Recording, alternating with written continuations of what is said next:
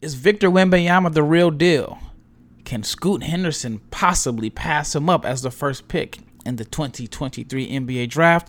Find out more here as I answer questions in this August edition of the Locked On NBA Big Board Mailbag episode. Stay tuned.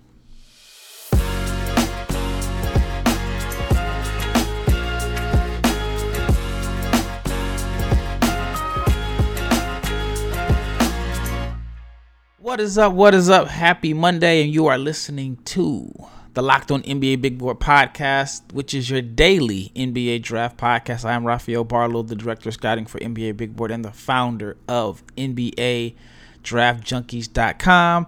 And it is the slow season, and it feels like I haven't been on for a while. I think I've this is probably like my second episode since I, I left for due to, due to the birth of my son, and I'm a little rusty. I feel like you know a player that hasn't been in the gym, and my jump shot's a little off. So um, bear with me. I still been watching film. I still been doing research. I just haven't been doing podcasts, but I am about to to ramp it back up because even though it is August, it's, it's mid August now it's getting closer to the start of college basketball and maybe people have a little bit more interest you know? Again right now it is it's the off season in basketball but again i don't stop i don't have an off season. I've already started focusing on 2023 draft and then also spent a lot of time watching film this summer on um, at, at the international competition so the fiba under 18s under 17s and even a little bit of the u16 so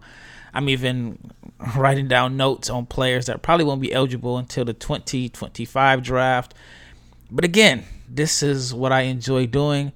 All right, so let's just get right into it. Actually, you know, before I get into that, I got to thank each and every person that has made the Locked On NBA Big Board podcast your first listen of the day, especially at this particular time on the calendar. It is, like I said, it's not basketball season. And so for those that are NBA draft junkies that are still tuning in. Just wanted to thank you and, and shout out to you for for again making this your first listen of the day. All right, let's just get right into it. I've had a series of questions that I have been getting over the past, I mean, I guess you can say the past month, but really like over the past couple of weeks. And I just want to go through and, and answer them. And one of the first question is is Cooper Flagg the real deal? So you're probably wondering who was Cooper Flagg. Cooper Flagg is arguably one of the best long-term prospects, eh, long-term NBA prospects in the world. He's young. I think he's only like 15 years old. Had a phenomenal summer at the under 17s. He's from Maine. He will be transferring to Montverde Academy this uh, this this fall. I mean, probably started school already. And Mount Montverde is a I mean, Mount Montverde has a better alumni base than some of your blue blood schools. I mean, just in the past few years, you can go with Ben Simmons, you can go with Cade Cunningham, you can go with Scottie Barnes. Um, Moses Moody went there. I mean, they had a team a couple years ago that could probably be one of the greatest high school teams ever. I mean, they just have a factory, and Cooper Flagg is going there.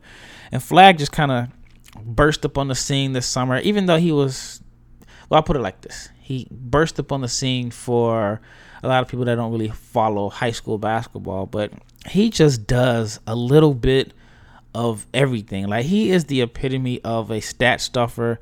He has I don't even know how to explain it. I mean, he he's like a shot blocker. He's like a wing. He, he's tough to compare. Like I don't really know any any other player that I could make a a good comparison for him because he just does so many things well. Right now, he's listed at six eight. He's fluid, he's skilled, has tools. He is the epitome of position list. He can pass. Um, he does a good job of finding cutters at the high post. He's like this connective tissue type, but he's like a star at the same time. His motor is unreal. I mean, he gets every rebound that comes to him, attacks offensive glass. He's a good athlete. He can make plays in transition. I mean, it's just a long list of things that Cooper Flagg can do. And on top of that, like I said, he's an energy guy, but he could easily have a role as like a I mean, don't take this the wrong way, but like a a garbage bucket guy, a guy that just scores off of activity, but he's skilled. I mean, he's I mean, he's gonna be like a name that you're gonna hear a whole lot of in the future. So to answer your question, I know that was a long answer, but yes, I do believe that Cooper Flagg is the real deal, and he probably is a better defensive player than offensive player, despite having such a crazy skill set in motor. I mean, defensively, he, I mean, he can block shots, he can get steals, he can switch out on the perimeter and defend. I mean, I'd say the the only area of concern I have right now is um, the shooting consistency. But he's like 15 years old, so I mean, he's gonna have plenty of time to to develop that. So that is a name to pay attention to over the next few years because Cooper Flagg is the name I guarantee you you are going to be hearing a lot of if he of course keeps up the, the progression. All right. The next question is what are my thoughts on the Thompson twins? And the Thompson twins are playing for overtime elite. It is Amen and Ausar Thompson. And when I say these two are like two of the most athletic players I have ever seen in my life, which is saying a lot. I mean, there's a lot of freak athletes in the NBA, a lot of freakish athletes that are playing college basketball, but their athleticism is it's is different. That's the best way I can describe it. It is different. It's almost like Vince Carter type athleticism where they're like I don't even know like I can't even some of the plays that they make it look like it looks like they're playing on a 9 foot rim and it is just this effortless it's I can't, I can't explain. I wish I could explain it, but it's like explosive, but it's like this effortless explosiveness, kind of like what, what Vince had, and just their flexibility in the air. I mean, it's it's incredible, and I like them a lot. I do think that um, I, I struggle determining which is which. Um, but I know one of the twins is like a really, really good passer. I think with his athleticism and his speed and his burst and his passing instincts, I think that he has all the tools that NBA teams are looking for. And I wouldn't be surprised to see both of them as top five picks. I know there's one that is rated higher than the other. I think that's Amen.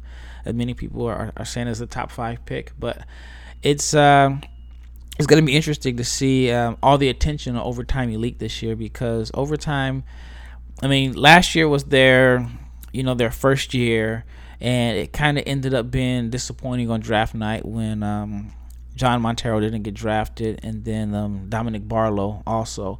And so I, that was kind of again, that was kind of a, a, a, down year. And some people were even talking about, well, is over, anybody going to overtime elite? They didn't have anybody drafted, but, but I mean, at the end of the day, this was their first season, but the Thompson twins, they are definitely going to bring a lot of ten- attention to to overtime elite. And so again, my thoughts on them are phenomenal athletes, incredible upside. Both need to improve their shooting. I think that is a major concern. And um, you know, maybe there is some concern about high level competition. It wasn't like they played in the EYBL. I think they played like a they kind of came out of nowhere in a sense. So um, I'm sure people would love to see them play against higher level competition. Even though I thought they kind of held their own in the the tournament, the basketball tournament, which is grown men and a lot of guys that are professional athletes. But I'm I'm high on the Thompson twins. Let's take a brief pause and talk about Built Bar. And I have a cabinet full of Built Bars right now and that's because I keep getting boxes of built bars. And the reason they keep giving me boxes of built bars is because I keep eating boxes of built bars. But if you haven't tried the built bar puffs yet, you are depriving yourself of one of life's greatest joys. And guess what? There's a new flavor. It's delicious. It's this indulgent cookie dough. It's covered in chocolate. That's right. a cookie dough built bar puff covered in chocolate. So let me introduce you. The cookie dough chunk puffs have a light and chewy texture. It is real cookie dough chunks, and of course, they are covered with 100% real chocolate. All the joys of eating cookie dough without the hassle of making it. Plus, it's healthy for you. The cookie dough chunk puffs are only 160 calories and they have a whopping 15 grams of protein in them. So run to built.com, snag a box for you and the family. It will be the perfect treat, or you can find a really good hiding place and just hoard them for yourself.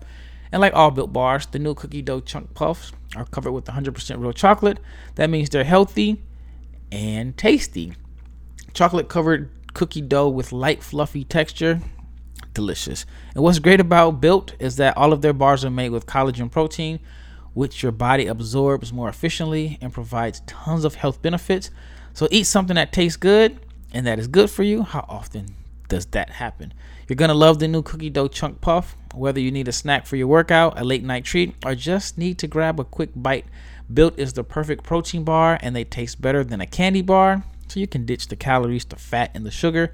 Grab yourself a built bar. Go to built.com, use the promo code locked on 15 and you'll get 15% off your order.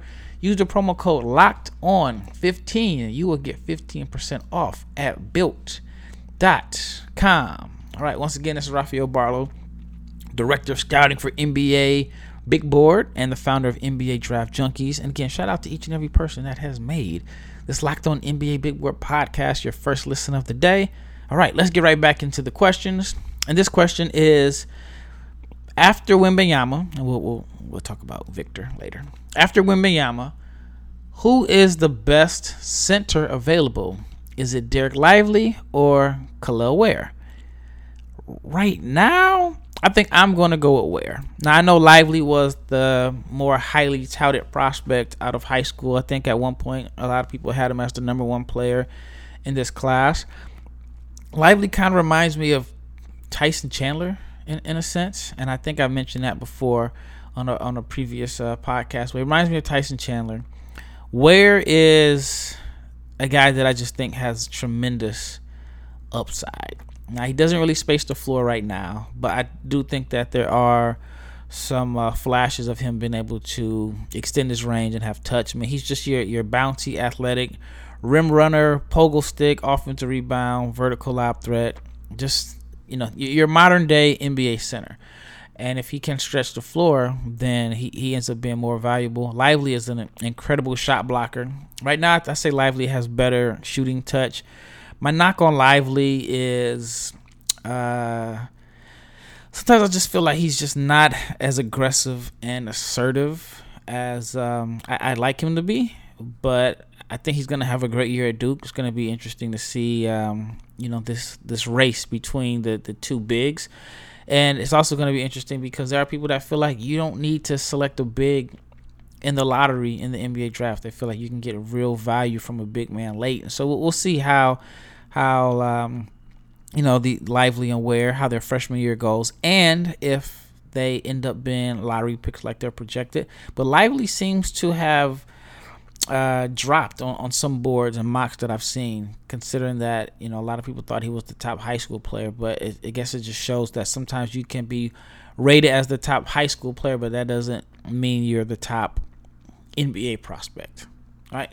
Next question. This is a question I'm probably going to hear a lot going forward, on top of the numerous times that I've had this question sent to me. But the question is Does Scoot Henderson have a shot at being number one? And I, I think, yeah, I mean, I think he does have a shot at being number one. I mean, right now, you know, Wembanyama is the, the clear cut favorite, and Scoot is number two. Uh, the reason I say that, I think, and I, and I guess this kind of leads to another question that I that I'll answer. I think the reason why Scoot has a shot at possibly being number one is potentially durability concerns. Um, and the question that I, the next question I had was, does Wembanyama's injury history scare you? Yes and no. He hasn't had any major injuries. It's kind of been like minor, kind of nagging injuries that has kept him out and I think that played a major role in him going from Asvel to his new team, the the Metropolitans, and that is because they are they're not a, a, team playing in the Euro League or the Euro Cup or the Champions League, to my knowledge. So I think he'll only be playing once a week. So that will provide less wear and tear on his thin frame, which could save him. I do think like playing at, at this stage in his development, I think playing twice a week against bigger, stronger EuroLeague players may not be the best situation. So I, I, feel like it was kind of strategic for him to to go to a, a club that's only going to play in the domestic league. Gives him a chance to like really work on his body and, and get stronger. So I said all that to say this. if there are some injury concerns with Wembanyama, then I do think Scoot has a chance. And of course, Scoot is going to have to live up to all the expectations that he has this year. Um, he's been highly regarded since since he stepped on the floor um, in, in the G League, even before that. And, and so he does have the ball in his hands, and it is more so of a, I guess a a a guard driven league, even though that you know Embiid and and Jokic have have a say in that, and then same with Giannis. But I do think that that there is a, a chance because he, like I said, he's a ball handler, phenomenal athlete. I see him as like Derrick Rose in a sense, the Derrick Rose type player. With a, I think he has a better jump shot, mid range pull up than Rose at the same stage. He does need to work on his outside shooting, but let's just say he does improve as a shooter and he shoots 35, 36% from three. He, he might have a shot. He might have a chance. But right now, Wembanyama is the favorite, but you know, Scoot Scoot does have a chance. And the next question is related to Wembanyama. Is Victor Wembanyama really, in this all caps, really that good? I mean, the best prospect ever? Come on. Like, is he for real? So that was I was reading that. But yeah, I, I have seen some people say he's the best prospect ever. That's far fetched. I've seen the best prospects since Lou Alcindor. I've seen Anthony Davis. I've seen LeBron James. I've seen Luka Doncic. I mean, I guess the safest one to say is Luka Doncic. You know, best international prospect since Luka Doncic. Which I mean, you're not going way outside on a limb by saying that. But Wembanyama is that good, and um, I live in Dallas, and I didn't get a chance to watch him play. I was kind of disappointed about that. But he had been in Dallas the last couple of weeks, and um, he had been working out. And I spoke with his trainer, and his trainer had said to me, "This is this is a crazy quote."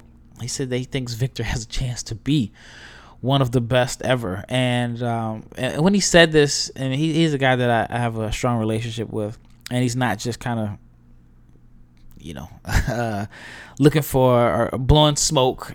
He's saying that his ability to process information and process things on top of his drive is what separates him on top of all the physical gifts and and natural ability. But he said that he just you explain something to him, he picks it up one time and, and he does it and he said that he's just really driven to succeed. So I think that um you know that that that says something. But is he really that good? Yes.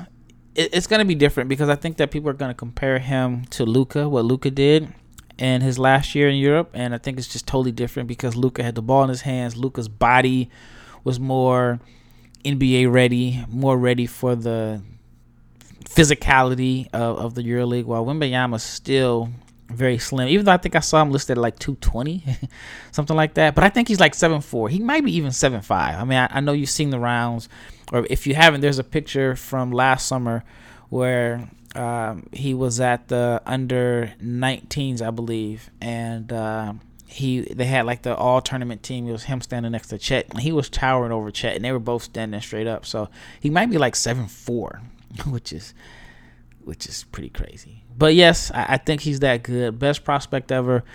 I mean, that's that's a long shot. I mean, that's a tremendous amount of pressure to put on a kid but I, I, do think that he is worthy of all of the hype and the accolades that he's been receiving. All right, next question is Who is your top returning player? Terquavion Smith is my top returning player. I think Terquavion is going to have a Jaden Ivey type year. And I know that he has some guarantees. Uh, not necessarily like guarantees, but I do think that he was a lock to be a first round pick uh, in the 2022 draft. Didn't necessarily like his position, but wanted to come back and put himself in position to be a, a potential top five pick. I think he's a top 10 pick. I like him a lot. It's going to, you know, it's going to be difficult for him. NC State wasn't that good last year, and that was with Dereon Seabron on the team. So he is going to be the focal point of the offense, and um, we'll, we'll, just see how that impacts his play. I mean, he's he's a uber, uber uber confident scorer anyway. Uh, but I mean, just I, I just think that I mean he's going to be number one on the scouting report. Teams are going to game plan against him. They're going to probably try to be physical against him, and let's just see how he goes against facing. I mean, he might face some box-and-ones, but just as we call it, boxes and elbows. The defenders are going to be at the boxes and elbows looking to limit what he does. And so, I mean, it was risky, but I, I like the confidence, and that he's a very confident player, and he bet on himself that coming back to school will put him in a better position to be a top 10 pick. And I'm sure his his eyes are set on higher than, than top 10, maybe top 5, top 3, and, and maybe even number 1. But he is my top returning player. All right, the next question is Will Arkansas have two first round picks? I think it's uh, it's a possibility with um, with uh, Anthony Black and Jordan Walsh there. Two Dallas kids, by the way, Dallas area kids. Um, yeah, I mean it is it's it's a couple things that that uh, will, will need to happen, but I think more than likely, even if they don't happen, I think more than likely, based off their potential. I mean, Anthony Black is a big point guard, a big initiator. Um, some say he's a wing, but I mean, point forward at, at the very minimum. Good passer.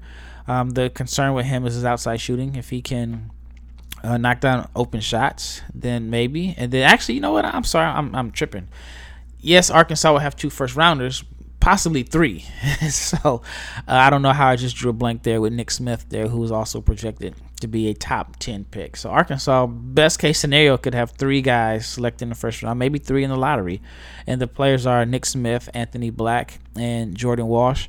Um, Nick Smith is is the the highest rated of the three, and uh, but it, I'm curious to see how, how it works out with Anthony Black, who's as who's best with the ball in his hands, playing with Nick Smith, who's also really good with the ball in his hands. They're both they both can play the one. They both can play a little bit off the ball, and then Jordan Walsh is a a just a, a really really good athlete. Has this toughness to him, competitive, and um, you know, I mean, he has some skill, but you know, it, it just depends on how much skill level he shows this year. And if he can showcase some skills, knock down some open shots, and, and just showcase more than being an athlete, then I think he has a chance too. And speaking of that, I mean, I kind of feel the same way about Dillon Mitchell at Texas. A phenomenal athlete. Um, has energy, has the size and intangibles, but I think that for him, it's going to be um, important for him to showcase some some skills outside of athleticism. All right. Can Emoni Bates have a bounce back season? And I think so. Uh, shouldn't be as much pressure on him this year. He he he did go. I don't want to say backwards, but he did go down. He's he's playing at the mid major now at Eastern Michigan. He's not at Memphis.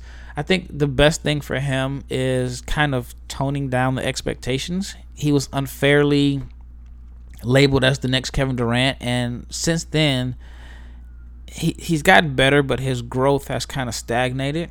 And I just think the pressure got to him. I mean, there's some other factors that I won't get involved with. That I mean, just hearsay that I, that I've heard that I don't want to you know to mention here that have that many believe has contributed to his um, I guess decline. But I mean, he's six nine. He has the potential to be a shot creator. I mean, you don't see too many guys at that size that can create their own shot off the dribble. He is a, a capable shooter, not the lights out shooter that that many thought he was going to be a few years ago, but just with his size and, and skill set, I think that he is a. I mean, I I, th- I think it's a chance for him to to kind of regain some of the the love affair that people had with him. But I mean, again, there's not as much attention on him. I think that if he's at Eastern Michigan and they just focus on just development, just eliminate some of the noise and just focus on getting better, getting stronger, working on his body, then I think he can have a bounce back year. Um, I've seen some people still think that he is a first round pick. I haven't fully made out my, my big board yet, but I, I am going to lean towards I do believe that Emoni Bates can have a bounce back year. All right, the last question is Did you get a chance to check out Izan Almansa? He won MVP of the U17 World Cup and the U18 Championships. Thoughts on him as an NBA prospect? he had a phenomenal, phenomenal summer. Like, I don't think I've ever seen anybody win MVP in two FIBA competitions in the same summer, even in the same month. He won MVP at the U17s and the 18s. Plays for Overtime Elite. He is from Spain, and um, he just has this ridiculous motor. this energy and activity that he brings to the game. I think that he is also a a, a really good defender. He's a guy that even though on paper when you look at the accolades that he won this year, you would think that he's a shoe in to be the the top NBA prospect and unfortunately that is not the case, but I do think that he can have a a really good NBA career. I mean, he it's like when I write notes on him, like sometimes when I write notes on players, I can fill it up. I can have 20 different entries for strength and 5 to 10 for weaknesses. And for him, my scouting notes were incredibly limited for a guy that was as productive as he was. And basically all I can say is that you know, he, he's active. He's an energy player. He has a nose for the basketball. He crashes the offensive glass. He's an excellent rebounder. He runs the floor, has a, a good feel as a passer, efficient finisher around the rim, quick second jump, good athlete. Not great athlete, but good athlete. And he just impacts games with his hustle and his effort. And, you know, as far as like the concerns, he doesn't really space the floor. Um, he's not a good free throw shooter, and uh, like again, he's a very he's a really good athlete as far as just like his mobility and fluidity, but he's not like your crazy Kel'el Ware type athlete. He kind of reminds me of, and maybe this is a bad comparison, but you know, right now he has like the the energy, effort, nose for the ball kind of reminds me of like a young David Lee. David Lee was a guy that can get you 20 and 10 just off of being athletic and, and cutting to the rim and just having a nose for the ball. Then David Lee ended up developing a, a jump shot. So I maybe maybe I'm wrong here, but maybe I, I just kind of see a little bit of David Lee in this game. But I like him a lot. It'll be interesting to see his development over the next um, couple of years. I mean, he is playing for Overtime Elite, so he, he is stateside, so people will be able to to check him out and watch him play. Well, that wraps up this episode. Thank you for all the questions. Thank you for again tuning in, making Locked On NBA Draft your first listen of the day every day. Now, for your second listen, get up to date on the latest news and rumors in the NBA in just 30 minutes every day with the Locked On NBA podcast. Locked On NBA is your daily NBA update in just 30 minutes. I'm Rafael Barlowe signing out. Hopefully, everyone has a good week, and I am out.